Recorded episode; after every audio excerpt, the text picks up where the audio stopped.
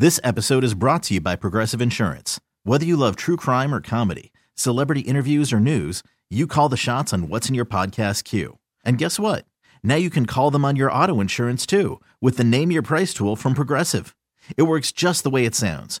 You tell Progressive how much you want to pay for car insurance, and they'll show you coverage options that fit your budget. Get your quote today at Progressive dot com to join the over twenty-eight million drivers who trust Progressive. Progressive Casualty Insurance Company and Affiliates. Price and coverage match limited by state law. We're coming to you live from the Rocket Mortgage by Quicken Loan Studios. Home is more than a house. It's a personal paradise. Get yours with Rocket Mortgage. Push button, get mortgage. If industrial plants could capture C O two, think how we could help lower emissions. ExxonMobil is working to make it happen. That's the unexpected energy of ExxonMobil. I'll tell you what was unexpected tonight. How about Connor Sheary, the former Penguin, playing for the Sabres, going to Pittsburgh and having two, as Buffalo beats the Penguins two to one or three uh, to one. And how unexpected was that? The former Penn lighting up his old teammates for a pair on opening night. ExxonMobil. The unexpected energy. Anyway, Sunday, the N F L on C B S features a full slate of games, including Brady and the Pats on the road in Washington, and the Ravens and Steelers renewing their A F C North rivalry at Heinz Field in Pittsburgh. Check your local listings for the game in your area, and it all begins with J B and the guys on the N F L Today at noon Eastern, nine Pacific on C B S. eight five five, two one two, four C B S is our toll-free hotline, brought to you by Geico. Great news, you can save a bunch of money. Switch to Geico. Go to geico dot com. And in fifteen minutes, you can save fifteen percent or more on your car insurance. The legendary Gary Dolphin joins us, the Iowa play-by-play voice in hoops and football. Big game for the Hawkeyes in Ann Arbor against the Michigan Wolverines on Saturday. I think it should be an awesome game. Gary, good to have you on the bench. Hey, Scott, good to be with you. It's the best time of the year. You got the Major League playoffs. I just get fired up here on the hockey scores. And, of course, uh, uh, we're at the conference uh, portion of the schedule for uh, – college football, and it doesn't get any better in the Big Ten, especially in October and November. The winds are blowing, the temperature's dropping. You better be able to run the football, and that's why I'm fired up about Saturday's game. I'll bet you are, because last week they racked uh, up like three hundred fifty yards on like fifty plus carries. I know they were playing uh, Middle Tennessee. I know they had a huge, uh, you know, size advantage in that game, but you guys, you played them, so did Michigan. You guys both popped them. You both put up forty plus against them, but I loved watching Iowa's running game. I actually watched the game, and they just ran it down their throats. They, they've had a, a for the first uh, month of the season, uh, they haven't, uh, you know, they they played Iowa State, which is a quality opponent, as you know. They they played some good teams, uh, shut out Rutgers, uh, Miami of Ohio on opening weekend, and last week, uh, the consistency has been the, the balance. Uh, you mentioned the run, the rushing attack. They've averaged over two hundred yards rushing, and a, and you know Stanley is a third-year uh, starting quarterback, a senior. He's been spectacular. Eight touchdown throws, no interceptions, and and I think that's been the key. Is the balance in the offense has led to uh, ten, twelve minutes more in clock possession each game. Now, granted, Michigan is is a different cup of tea, but this is a very confident Iowa football team heading to Uh, Ann Arbor on Saturday for, for the reasons you just mentioned. Uh, they're playing well on offense. The defense has been solid, uh, if not spectacular, uh, and I think they'll turn it up a notch or two starting uh, this Saturday morning. They've gotten so many uh, contributions. Torin Young, uh, you know, uh, I-, I thought it was impressive. Uh, Smith-Marsette had a big touchdown run. Sargent was pounding the ball. I mean, they're giving it to different guys to produce for them. It, it really is impressive when you spread it around like that. They're much more multidimensional on offense. Uh, this this is without question the deepest, most talented receiving corps. Isn't it ironic that they lose two tight ends in the first round uh, last spring, and and they're they're rebuilding there. That's a given. But they've got four or five receivers that uh, uh, all have had uh, terrific games uh, in the non-conference. Amir Smith-Marsette, as you mentioned, the kid out of New Jersey, he's he's been tremendous. But uh, Brandon Smith on the other side is their big target. They've got a kid named Nico Ragaini from New England, who is their punt returner, has got great speed. Uh, they've got another kid in uh, Oliver Martin, who transferred in, ironically, from Michigan. Now he's still learning the offense. Kid out of Indianapolis, Tyrone Tracy, has been uh, terrific, especially the last couple of weeks. Th- this is without question the deepest receiving corps uh, in terms of talent that Kirk Ferentz has had in his twenty-one years. And, and, and so they're, they're a complete package on offense, uh, given the rushing attack has always been solid. Now the receiving core has stepped up, and defensively they've been uh, they've been steady. Uh, now they they need to play better starting Saturday, but everybody does in the Big Ten. I thought uh, Gary Dolphin, the legendary voice of the Hawkeyes, with us. Uh, Brandon Smith, I think, has been playing really well. I thought the kid Byer, the big tight end, uh, they throw it to him. He, he catches it. I like him stumbling around and banging. I mean, there's so many different op- options. Tell me about uh, the defense.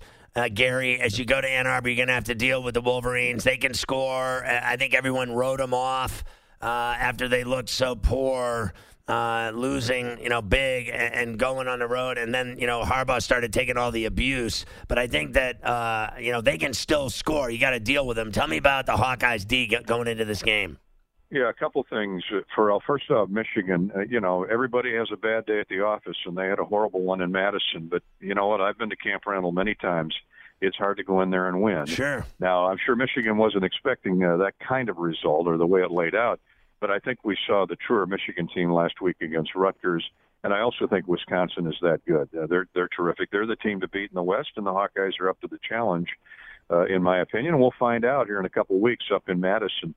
As for the Iowa defense, uh, A J. Epenesa, who's everybody's preseason All-America pick at defensive end, he's been double-teamed consistently. They'll even chip him with a running back, and, and the other guys in that line have started to step up as this season has worn on, and they, they're going to have to have that. Chauncey Golston, uh, Cedric Lattimore, two kids out of Detroit that really flashed in the Outback Bowl mm-hmm. New Year's Day, and, and they need to they need to be better, and they will be better. Now, Davion Nixon. I like him. Yeah, he, he had seven tackles last week, two and a half for loss and a sack. Alabama offered him in the spring, and thankfully he kept his commitment to Iowa coming out of junior college. He'll be huge uh, on Saturday, no question. But I think A J's ready to, to step up. He knows the spotlight's going to be on, and Epenesa's that good. Uh, you, you'll see that base four three defense. Uh, you know, they're beat up in the secondary. Iowa's got a lot of injuries in the secondary from kids they were counting on this year. So until they get back here in the next week or two, you're going to see uh, that base four three defense get after Shea Patterson and hopefully uh, force him into some mistakes. I think, uh, you know, it really is amazing the run that uh, Ferentz has been on there. He's like got the, he's got like Gary Dolphin type numbers. I mean, twenty-three years. I mean, the run that you two guys are on is just, you can't even make this stuff up. I'm just happy to be to be alongside of him, or at least up in the press box calling his games. Uh, he, he's as classy a coach as he is a, a good coach, and, and uh, he's been consistent. He doesn't compromise his values. Uh, he doesn't promise uh, these young guys anything when they come here. Uh, he, he tells them, you know, we're going to build you uh, from a strength and conditioning perspective. We're going to put you in a good possession, uh, position to uh, uh, to be successful each and every week. You're going to get your degree when you leave Iowa, and you're going to be successful in your life, whether it's uh, in football, uh, beyond college, or or running uh, a corporation. And and kids buy into it, and it's worked for Kirk. And, you know, the other component there uh, is he's one of two coaches in the last forty years, and you know who the other one was, uh, Hayden Fry, and he's the one who really right. turned it around for Iowa in the late seventies. But they've only had uh, two or three athletic directors and two or three head coaches, and, uh, you know, there's something to be said about stability and consistency and sure. doing it the right way. Oh, absolutely. The continuity, I think, is the difference. I have to ask you, uh, I just think it's fascinating that you, uh, when you were like a banking executive, you were like calling the games. And then, so how, was it cool? Like, was it cool when everyone came into the bank and they, like, I mean, like, did it help you close deals? Because everyone was, like, sucking up to you when they came into the bank because you're the voice of the Hawkeyes. I'd be using that leverage, Gary, because you had it all going. You're, like, the voice of the Hawkeyes, and then you're everybody's favorite banker giving out loans. People coming in there, they don't even know whether they remembered their checking book. I mean, honestly, Gary. I, I, I love it how you think that was fascinating. Now, I will tell you it's uh, it's a little easier to knock on doors and get a first visit from a prospective uh, a customer or a potential customer. If you tell them you're the voice of the Hawkeyes in the state of Iowa, they look at you kind of goofy. But, uh, yeah, that, that, that, that's been a fun double career for me. And, you know, I think uh, working in, in the corporate world has made me a better broadcaster because there are things going on out there, as you know, other than, than college football games or college basketball games every day. But I will tell you, it's a nice alternative to when I get done at five o'clock, Terrell. Well, listen, you are great at uh, doing both. And, you know, I love both immensely. But I play basketball every day of my life. I'm fifty-four, and I still play seven days a week. And I literally, I'm obsessed with the game, like to the point where I put down the golf clubs. I just play basketball. That's all I do. And I still have game. How much do you enjoy, literally, uh calling the basketball games compared to the football? Or do you, I know you love them both, but does the basketball get you going, or is it more the football for you? You know, I've been asked that a thousand times, and, and they're such uh, a, a different, uh, they're, they're just, they're such opposites. Uh, I mean, it's great to have twenty seconds in between plays in football to catch your breath and turn it over to the great Ed Podolak and, and let the former Kansas City Chiefs Hall of Famer uh, tell you why what happened uh, just happened. And then in basketball with Bobby Hansen, who I know you know from uh, his days with the Bulls and, and Utah, it's it's more back and forth. It's it's more of uh, of runs, and the blood pressure's going a little a little higher, and, and you know the blood's flowing a little faster, the heartbeat's race, racing, especially in the Big Ten. And just had our basketball media days yesterday, and I'm telling you, uh, between Michigan State and Maryland, one two, that, that that's quite the uh, punch counter punch, and, and and then there's everybody else trying to claw their way into the first division of the Big Ten. It's going to be a phenomenal uh, winter, but we've got plenty of football to decide here first, as you know. How do you like uh, the, those iconic, uh, you know, stadiums? Like I grew up going to, you know, uh, Michigan. My mom and dad both went to Michigan. I was conceived there, unfortunately, but I, uh, you know, I was never a big Michigan fan. But I did like watching Rick Leach play quarterback when I was a kid. They almost tried to brainwash me.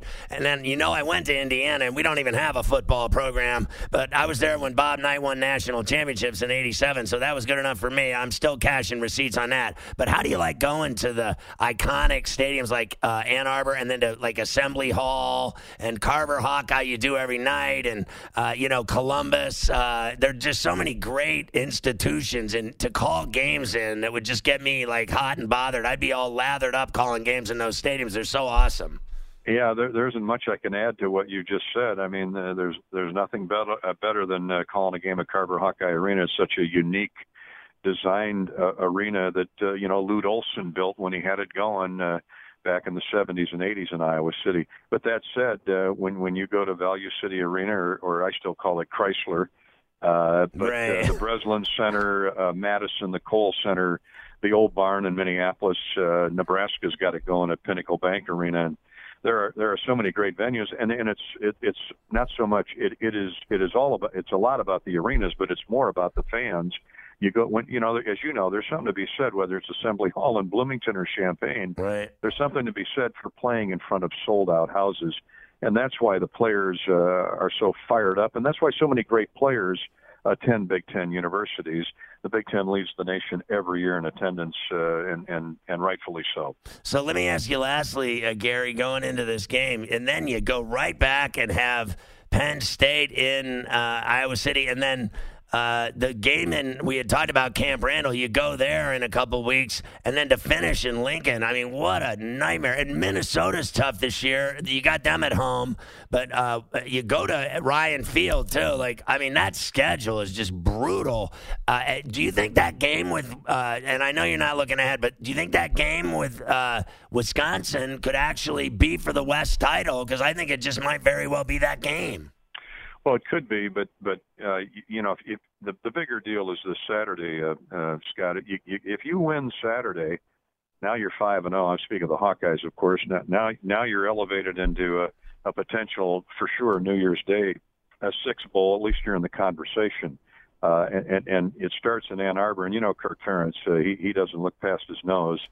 But I can promise you, if the Hawkeyes get to Madison with uh, Uh, zero or no losses, uh, then they're going to be an awfully highly rated team, because that means you will have beaten teams like Michigan, like Penn State, and you certainly aren't assuming anything. But, you know, that's the Big Ten every week. It just happens that Iowa's tough games this year, or most of them, are on the road, and they still have Purdue at home. They still have Penn State at home. And you, you mentioned at Northwestern, at Nebraska, at Madison, uh, in Ann Arbor. Uh, it, it, it's a gauntlet, but the Hawks have uh, never been intimidated on the road. I, I don't see that happening at all this year either. I love listening to you uh, do the games. You're great. Uh, it should be a great game in Ann Arbor on Saturday. Always a pleasure, Gary, my man. You're a legend with Hawkeye fans and with Pharrell on the bench. Thanks for coming on C B S Sports Radio. Enjoy the game Saturday, and good luck the rest of the way. If things get interesting, we'll call you again. Any anytime, Scotty. Keep up the good work. Good to be on with you. My Take man, Gary Dolphin, the legendary voice of the Iowa Hawkeyes, with us tonight on the bench. You're listening to Pharrell on the Bench. Good to have on our friend uh, Gary Dolphin of the Iowa Hawkeyes. I love him in Iowa City. They rock. Those people party there. I'm telling you what. It's no joke. Going to uh, Carver Hawkeye and Kinnick Stadium. Are you kidding me? That That is absolutely no joke over there. You know, I have to tell you, uh, I, I'm going to just say it again, because you know what's going to happen here, right? Like, you're going to – I'll keel over if Wilson doesn't score on this uh, third and goal from the ten, because, I mean, the Rams defense, Carver High, is so bad. You can't even tell me there's no way that team's going to the Super Bowl with that defense. I don't care what's going to get better. But week seventeen, not, they're not just, the way they're playing right now. I mean, there's just no way. I mean, but this is back-to-back games. They're like butter. They are just getting absolutely shredded. They don't Tampa, have a defense. Tampa did, shredded them on Sunday. Did you see the now, guy just run twenty yards and carry like seven guys to the ground? Listen, the Seahawks have moved the ball up and down the field the whole day. At will. Uh, he didn't get that snap off. That's got to be a delay of game. He did not get that snap off. And they're going to give him a touchdown? They stopped him anyway on third and goal. But that was off. That was a delay of game. He did not get that ball off. Did you see that? You got to be kidding me. And I, I'll tell you another thing. I thought that call on Matthews was atrocious. I mean, come on. He didn't. Yeah, that looked like shoulder to me. It, it looked like it was. There wasn't even a question. That was the softest personal foul for rubbing a passer I've ever seen. I mean, they throw – you cannot touch these quarterbacks anymore. It's not even worth pass rushing. You know what you should do, Carver High? Save your – here's fourth and goal. Save from the five. Save your money. Don't pay guys like Aaron Donald anything. Just do not pay pass rushers. Uh, here he is. He's going to throw for a touchdown. Oh, the guy – he caught it. He bobbled it and then oh, caught it. I thought he was going to drop it. Drop that ball. I mean, they are so bad. That team is so bad, the Rams. I don't care what anybody says. They are awful. That is an awful football team. They're not winning anything. They're not winning the Super Bowl. They're not going to the Super Bowl. They have no defense. What's, did you see that play? How badly he roasted their onions on this fake? Like he was going to run, and then he pitched it over to everyone's head. Talib just completely got smoked. His onions are laying on the field right now. I mean, unbelievable how bad their defense is. Why pay all those guys like Aaron Donald all that money when no one can do anything on that defense? Why even pay them? Seriously. I mean, if you have no defense at all, why pay some guy that much money to play to pass rush? Seriously. I, I don't understand why you would do it. Are they going for two here? Yeah, they're going for two. Oh, they'll get it. Against this defense. That's automatic. Wasn't the spread one and a half? It was. They're laying one and a half, Seattle. So it all boils down to this play. And there he is again. You know he's going to get it. Oh, he dropped it. He dropped it in the end zone. So there's the cover. A field goal wins it now. A field goal wins it. And then uh, either way, they're going to – not that they trust any kick in the N F L these days. I don't trust anything with two and a half minutes left. They could still throw a pick six, right? You know, anything's possible. But like right last week when he fumbled it when they were trying to come back? That was a terrible call on Matthews on that hit on Wilson. That was a joke. And that, that led to the touchdown, bottom line, right? And he threw to Carson, who bobbled it but caught it. So there you go. Seahawks lead thirty to twenty-nine. That defense is so bad, I don't care what anybody says. They're not winning anything. They're not winning the N F C with that defense. You can't possibly tell me that you can win uh, the title game with a defense like that, right? How are you going to win? How are you going to stop anybody? They can't stop anybody. Their defense is old and washed up. That's exactly what Mafia said. They got guys like Talib who's washed up, and, and so is Matthews. He's washed up too, isn't he? Bottom line. Those are two of the oldest guys on their roster, thirty-four and thirty-three. Listen, bottom line, they suck on defense. That's all there is to it. There's no arguing it. And I just don't see how you could possibly make it to the Super Bowl with a defense that's that bad. And I've never seen, actually, to be honest with you, ever seen Wade Phillips have a defense that bad. I will say this. The way they move the ball, that offense, the way they throw the ball, I think that they still have a shot in this game to, you know, move the ball and get a field goal or a touchdown. I still think they can do it. But I do not believe that they can stop anyone at all, ever, in a game. They're not stopping the Cowboys. They're not stopping the Packers. They're not stopping the Saints. They're, they're not even, they couldn't even stop the 49ers. They couldn't stop Seattle. Am I wrong? Am I making this stuff up? No, you're not. That's going to be key in that N F C. We've seen it now already in this this season. You know, we've seen these teams that are high flying. They couldn't stop Tampa. We saw, you know, Philly and the Packers, you know, last week. Philly got the stops. Packers didn't. We saw or later in the week when you had New Orleans and Dallas. Dallas had this high flying offense, was killing everybody. New Orleans slowed them down, even though they have Teddy Bridgewater and he's not putting up major you know, points like Breeze does. If you get a defense that slows the team down, then your defense better do the same. Saints aren't, I mean, the Rams aren't doing that right now, and they're not going unless they start picking up big time. They're not going to pick up anything. How's that sound? Pick it up. When are they? What are they going to find it at the grocery store? They're going to suddenly find a. Do you get that on sale or something? You buy a defense somewhere and in the middle. You start changing some guys out, sitting their ass on the bench, and putting in the younger ones. Bottom line is, you cut people, get rid of them. They can't stop anybody. uh, listen, they play at Dallas in in December, December fifteenth, when that game could be for like the world, right? Are you going to tell me that they're going to stop the Cowboys that day in Dallas? They play the Seahawks again. They already proved they can't stop them. They play the Ravens. How are they going to stop Lamar Jackson running all over on him? I mean, Russell Wilson ran all over him. He did whatever he wanted. They take on the Bears at home. The Bears are going to they're going to pound it and throw it, and, and they're going to light it up. The Steelers, they play in Pittsburgh. They play at the Falcons. I mean, Matt Ryan even can gain yards against them. And they can't beat anybody, the Falcons. But I bet Julio Jones has a big day against that defense because they don't have a defense. I mean, it is embarrassing. I don't care what anybody says. I'm sitting here watching this team tonight going, man, they suck. I mean, they really do. And now it's going to be third and ten, and they can't get it done. The bottom line is, is their defense is going to cost them their season. And that's just all there is to it. You can call it whatever you want.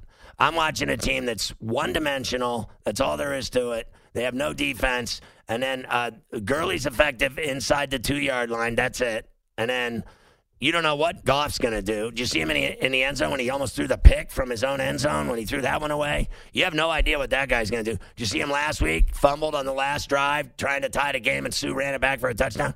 You know, I'm starting to think he sucks too. I, I really am.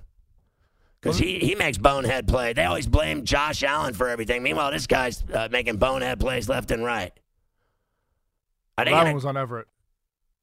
Everett dropped he that one. That's not a there. pick. But now it's fourth and ten, and they're doomed. Bottom line is, uh, I, I, there's so many weaknesses on this team. And they talk about this guy like he's the greatest coach on earth.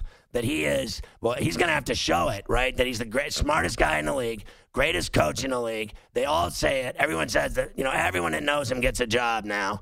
Anyone that even has uh, any relationship with, with McVay at all gets a job, right? Meanwhile, he can't even coach his own team. He can't even coach his own team. That's a pick. And the thing is, too, we were talking with Bell last night that, you know, you're talking about Gurley. The problem is, when the defense keeps giving up points like this, it makes them one-dimensional too because as good as Gurley is, you can't keep running, running, running, let that be the first thing you go to on offense on offense when the defense is giving up, you know, touchdowns every other drive. So what, they can't review it? No, they can. It's two oh eight left. That's a pick. Absolutely caught it. Yeah, Seahawks can challenge yeah. if they have one left. But I don't think they do. They do. They have. Oh, uh, well, then there you go. Then yeah, they'll challenge it. That it's game, Seattle ball. Game over. That's yeah, that's a pick. Some pick. That's a pick. Game over. Uh, Rams cover, but they have no defense. Their season's over. Welcome to Play It, a new podcast network featuring radio and T V personalities talking business, sports, tech, entertainment, and more. Play it at play dot it. You're listening to Pharrell on the Bench. All right, make sure you get on Pharrell on the Bench dot com. It's F E R R A L L, Pharrell on the Bench dot com. I'm raking. I'm giving you the best college plays and pro plays anywhere. No one can touch me. First four weeks N F L, seventy-nine percent. seventy-seven percent week two, sixty-two percent week three, seventy-one percent last week. Sunday and Monday spreads. Are you kidding me? College football, back-to-back sixty-four percent weeks. Top five plays all hit. Seven of my top eight, eight of my top ten. I mean, I do this all the time. Sign up, ride the lightning, hide the money from your wife. Pharrell on the bench dot com. There you go. So I got to tell you, Mafia, I thought that play by uh, Russell Wilson there on third down was pretty stupid. He should have just bit it and gone down, and the, instead he pitches the ball back uh, for no reason whatsoever. It, you know, they lose five, six yards. Now they got to punt, whatever. Now the Rams have the ball. Terrible field position, but that was a dangerous pitch. That definitely was, because you can see out of the corner of your eye, the, the cornerback's there. Right there. If he, so, if he bobbles it or anything, game over. It's very dangerous, you know, to throw that back there and hope that the guy catches it and doesn't screw it up worse. All right, Mike Max is with W C C O T V and radio in Minneapolis. A lot going on in the Twin Cities, that's for sure. Uh, and we wanted to bring him on tonight. Uh, Mike, thanks for coming on the bench. You bet. Thanks for having me. So let's start with um, the Twins, all right? So uh, Berrios against Paxton in the Bronx, game one tomorrow in New York. And there are some here in New York that have always believed that the Yankees own the Twins. It seems like whenever they play them, they beat them in terms of, you know, postseason, et cetera. Uh, this team, uh, though, rakes. They hit a lot of home runs. They're very good. They've had a great season. Is this going to be any different this time around? Yeah, I mean, well, they're right to, to believe that. The Twins are two and thirteen against the Yankees in the playoffs. I've seen every one of them, and uh, there's something about the aura of Yankee Stadium, about the middle innings there, when that, you guys know it very well, when that crowd starts to. You just feel like something's coming on, something big is going to happen from a superstar, and generally that's happened. It is different because the Twins can get themselves back into any game uh, because they've got, like the Yankees, a lot of big boppers, and they and they swing hard, they swing from their heels. I don't think that they're going to have um, any problems. I think I think they're going to swing the bat hard tomorrow. I think they expect to hit home runs. Uh, the bigger question would be Berrios and whether or not Uh, this is his first really big pressure game uh, and how he handles it. He, he's been up and down this year. He's had some nights where he's gotten him into the seventh inning, things that where he's been really good, had great command, and he's had some nights where he just can't find it. And, and, and I would worry more uh, from a Twins perspective about Berrios than I would their bats. I mean, uh, yeah, their bats have been uh, fantastic. Could you believe the summer they put up with the numbers? No, it was uh, – this is about as much fun as we've had here in a regular season summer in any sport because – It, and it wasn't just the home runs. They, they played maybe the greatest game uh, that Major League Baseball saw this year when they lost to the New York Yankees at Target Field. They went back and forth, and uh, uh, Aaron Hicks ended it with a diving catch. It was unbelievable. They played an eighteen-inning game, a seventeen-inning game. They had all these unbelievable. They, they turned two triple plays, and then on top of that, it set the record with three hundred seven home runs. So it's like something we've never seen here before in terms of just an excitement, uh, sucking people in. Uh, the drama that went with it, they g- they gave the fans everything this summer. I mean, one hundred one wins, very impressive. Uh, everywhere Nelson Cruz has ever been, he produces, and it was no different in uh, Minnesota. He lit it up for forty-one home runs. The guy is truly unbelievable. He is thirty-nine years old. Hit his four hundredth career home run here. Uh, he, unbelievable when he walks into the clubhouse. I spent a lot of time in that clubhouse. And when he walks in, he doesn't have to say a word. Everybody knows he's there. Uh, they put him right next to Miguel Sano, who is a very talented uh, young, not a prospect anymore, but he's had some issues trying to get into the major league lifestyle, and he's made some bad decisions. They put Nelson right next to him to try to kind of steady that ship, and I think he's done a pretty good job of that. But more than anything, you know, it still speaks softly and carry a big stick. That's what he does. He doesn't talk a lot. He's not a rah-rah guy, but when he speaks, it all shuts down because when Nelson has something to say, and he has been the single greatest ingredient this year on this team. How about Mitch Garver? Are you kidding me? thirty-one home runs, Sano thirty-four home runs. Uh, you know, all these guys, Kepler thirty-six home runs, Rosario thirty-two home runs, Polanco twenty-two. It's insanity. It has been, and, and Kepler was injured the last couple of weeks of the season. He ended up with thirty-six, so he might have hit forty if he'd been able to play. He is expected to play tomorrow. That's leadoff form, athletic guy, and and that is one of the question marks: is how will his shoulder hold out? Will he be good enough? Can he generate some bat speed uh, in this series and tomorrow? Because they lost Byron Buxton during the year. It was just a you know Gold Glove center fielder, and just outstanding. He was the he was the final piece of this puzzle. Uh, so can Kepler come back and play at a high level? Would be one of the one of the questions. He wasn't out long, but there is some a little bit of uh, concern about whether or not he'll be one hundred percent. So um, I can't wait to see it uh, because the Yankees, as you know, at the end they were both they were both battling for this home run crown, and they both hit tons of them, and they got, you know, Stanton back in the lineup. Judge has been on fire. What do you think of uh, New York's uh, team this year? Well, it's been it's almost a mirror image in a lot of ways, except Stanton wasn't with them all year. They would have uh, probably won that home run record going away uh, had they had more access to him. But uh, uh, th- those are the X. There's a couple X factors I think the Twins see, and Stanton's one of them. I mean, what Stanton are you going to see here? Is he, is he back to form? Is he is he going to hit four home runs in this series? Uh, can you pitch him inside? Is he going to play every day? Uh, I think that's one of the questions that they have. Encarnacion was a great pickup as well that uh, a lot of people didn't see uh, coming when they picked him up. I think the one thing the Twins feel about this team that hasn't been the case in years past when they played the Yankees is they think the starting rotation is a little more vulnerable than it was. You know, I go back to covering them uh, as you do too, but the series when it was, you know, they were on Clemens or Pettitte and then Mussina as your number three, and then, you know, Sabathia came later with Pettitte. You know, you just felt like if, if you didn't get something happen early in a game, you had no chance against Uh, the Yankees, but I think this year they feel like they can come back anytime. So, uh, Mike Max with us from C C O T V and radio in Minneapolis. Uh, let's talk about uh, this guy, Diggs. What has uh, happened to this guy? Like, he, uh, I mean, he looks like he's freaking out or something. What what has yeah, gone wrong? What what I'll happened? I'll tell you what it is. I was with him this morning. I was out there, and, and he spoke. Uh, he, he's in um, uh, a position, and as you know, Uh, wide receivers tend to be more vocal than others, but uh, uh, he's in a position where I think, uh, for better or worse, he thinks he can affect change, meaning uh, the Vikings have no depth at wide receiver. They have two wide receivers, Adam Thielen and Stephon Diggs, and after that, it doesn't matter. They, they have nothing. They, injuries, whatever, not drafting, bunch of reasons. They don't have any depth. So he knows they can't bench him. He knows there's no way. That's not an option. He's, he's incredibly frustrated that they've gone with this run-first approach, and they got shut down against the Bears, and that became kind of the apex of it. I think he thinks he's speaking for other guys on the team because there's a lot of guys frustrated with the way that, uh, systematically, what they're doing with the offense. And so I think he thought, well, this is the perfect time. A month left before the trade deadline. I'm going to start spouting off, stirring the pot.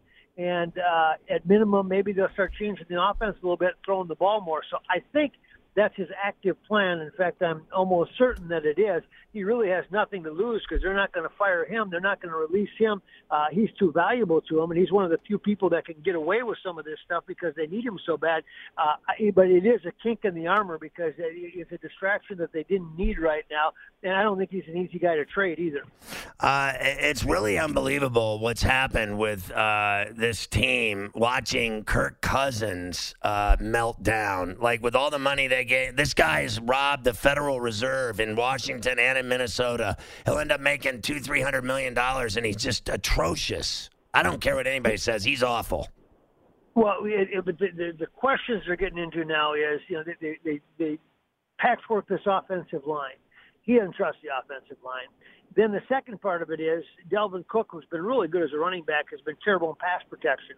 And so, it, from the minute when, when he gets the snap, he's going, oh, my God, I'm going to get sacked. And so there, there's not this free flow. We had Brett Favre here. You saw him with the Jets. We saw him play one of his best years ever at age forty here. I mean, it didn't matter what they called. He was going to find a way to make a play and make receivers better. Cousins doesn't have that mindset. He's more programmed, more robotic. Uh, whatever the play is that's called, he tries to execute.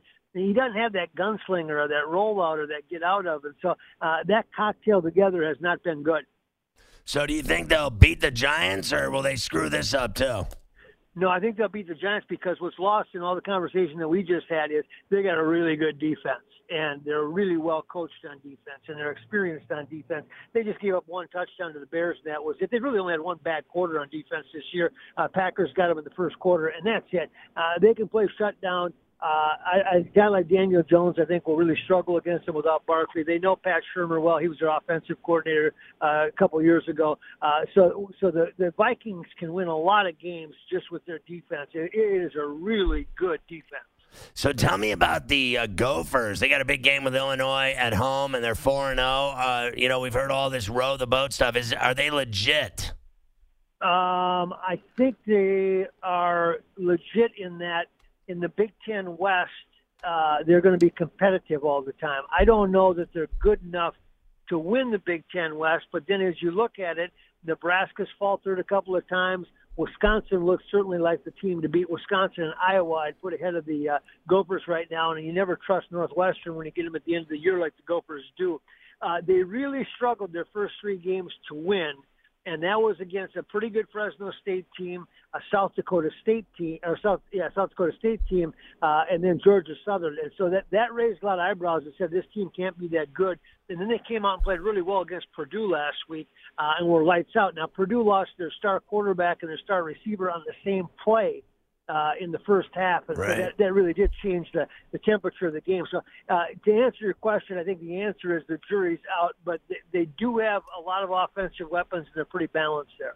Well, let's see what happens with the Vikings that are uh, rested away and see if uh, Diggs continues to have his issues uh, or if he calms down, because I think he's a really good player, and I don't think they should uh, let him have his way. Mike Max, C C O T V and radio in Minneapolis. Mike, thanks a lot. It's a pleasure. Thanks for coming on the bench on C B S Sports Radio.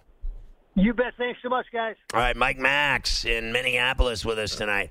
Uh, Greg Zuerlein just missed a game-winning chip shot field goal. What was that, forty yards or something? I mean, just... I think it was forty-seven. Every single kick now in the N F L has become the the literally the hardest thing on earth to kick a field goal. We said it once we gave Dead him, to rights. Once they gave him the ball, once they didn't get the two-point conversion, I said, a field goal wins it, but who can trust kickers in the N F L? There, there, there isn't a guy in the N F L you can trust anymore. Who is it? Used to be Gostkowski, Vinatieri. Both of them are off the list. He's washed now. up, and the other one is uh, having hip surgery. He's finished. Very few guys. I mean, you can't trust any kick ever. Extra points or field goals have become a nightmare, and they just blew that game. Their last two drives were absolutely pathetic.